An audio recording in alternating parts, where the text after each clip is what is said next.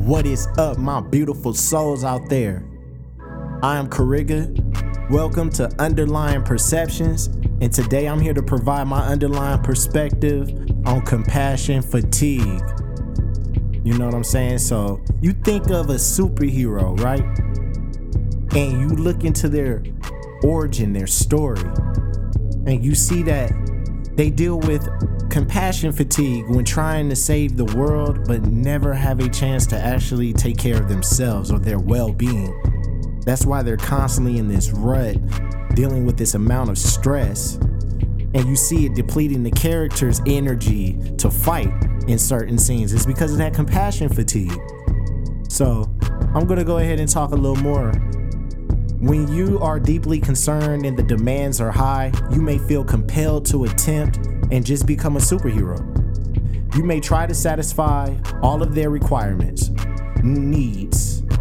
Your colleagues or coworkers will intervene to warn you that you are on the verge of crossing the line between aiding your clients and inflicting injury to yourself. Occasionally, you must really let go to be able to come back the next day Compassion fatigue exhibits symptoms that are comparable to those of burnout. Compassion fatigue is characterized by a fixation with absorbing the trauma and emotional stressors of others, which results in the helper experiencing secondary traumatic stress. As described by the APA, American Psychological Association, compassion fatigue is the emotional residue left behind by interacting with persons, who are struggling from the ramifications of tragic experiences. As a result of spending so much time listening to clients' tragic experiences, you become subject to compassion fatigue, which is not always easy to recognize. Burnout, on the other hand, is characterized by the feeling of being worn out, and it can occur in any job. Ramifications of burnout become apparent slowly but steadily over time and can be traced back to specific ties and stressors in one's professional and personal life. Difficult and unpleasant thought take precedence over the things that ignite passion, drive, and enthusiasm in us. So, compassion fatigue is a term used to describe the psychological, emotional, and cognitive toll that assisting others has on a person who is doing the helping. It is also defined as a persistent feeling of tiredness or dissatisfaction that occurs over time. It is a condition characterized by a challenging job or workplace with the lack of resources or working long, excessive hours that causes compassion fatigue.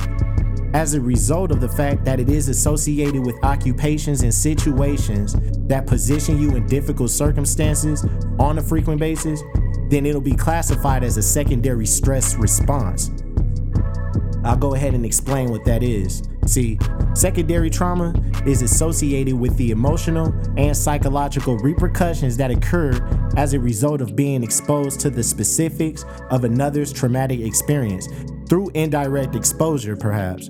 Vicarious trauma, on the other hand, is the cumulative transformational influence that it has on a practitioner who is engaging with the victim of a traumatic experience in their life. Um, an example would be a person is telling you their story constantly about how they were suicidal and the attempts and the ideations that they were going through. You will live that experience when you let it come to you, and that is the vicarious trauma. That's just one example out of many.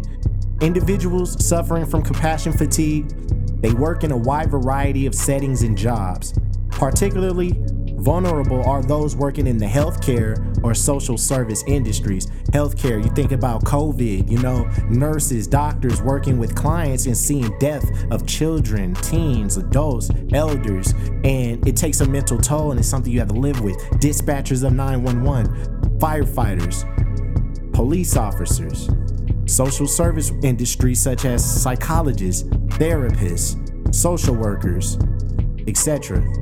Service providers and professionals that interact with the public may be more exposed to compassion fatigue than other type of workers. Not minimizing burnout, but compassion fatigue, burnout, two different things. It's the stress of the work, but then that's the burnout. But the stress for helping the people, that's the compassion fatigue.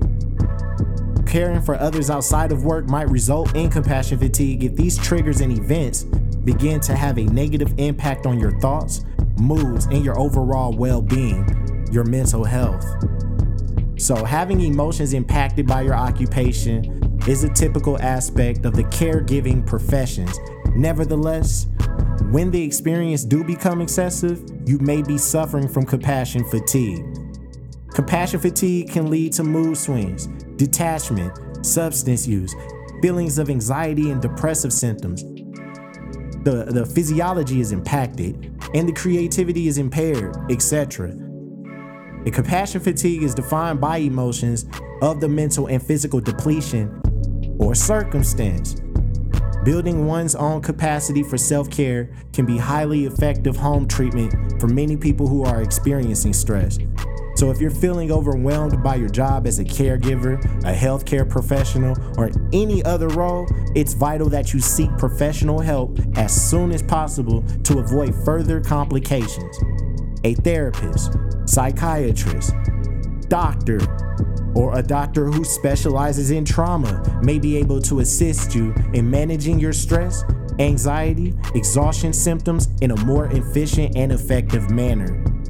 Now, that leads to what can we do to you know, deal with our compassion fatigue? And it's strengthening your resiliency, your compassion resiliency.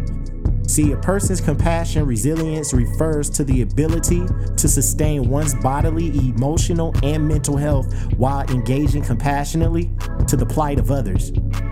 Recall that resilience can be a resource of well being from which you can draw on during challenging times and situations. Having this ability helps you to be aware and successful in difficult circumstances. You know what I'm saying? Recall that compassion resilience is defined as the ability to sustain one's own well being while also responding with compassion to the distress of others. Humans are simply incapable of doing this by themselves. So, you know, talking with people, even if it's only one trusted person, and communicating your feelings and experiences is very critical to maintaining your professional health, your personal health, and your mental health, your overall well being. Resilience is increased once you are capable of expressing and get the understanding from another person when you are going through the most difficult of emotions and situations. So, a great way to handle compassion fatigue when you do encounter this is strengthening your resiliency, your compassion resiliency.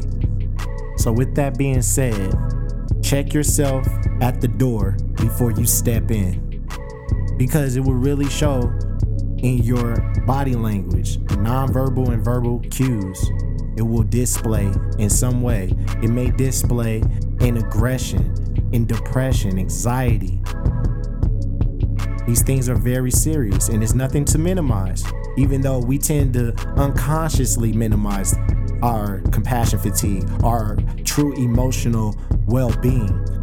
You know, we try to cover it up by doing multiple things, and whether that's multitasking, you know, trying to do multiple things to avoid dealing with our internal conflicts. Make sure when you acknowledge your compassion fatigue or you acknowledge that compassion stress, strengthen it by developing compassion resiliency. Make your mental health a priority, y'all, for real. It's key. So I just want to say thank you for tuning in to my podcast, another great successful episode of Underlying Perceptions. And thank you for hearing my underlying perspective.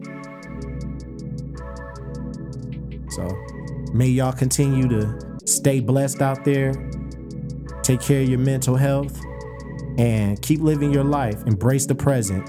And remember this just be real. You don't have to be perfect. Peace.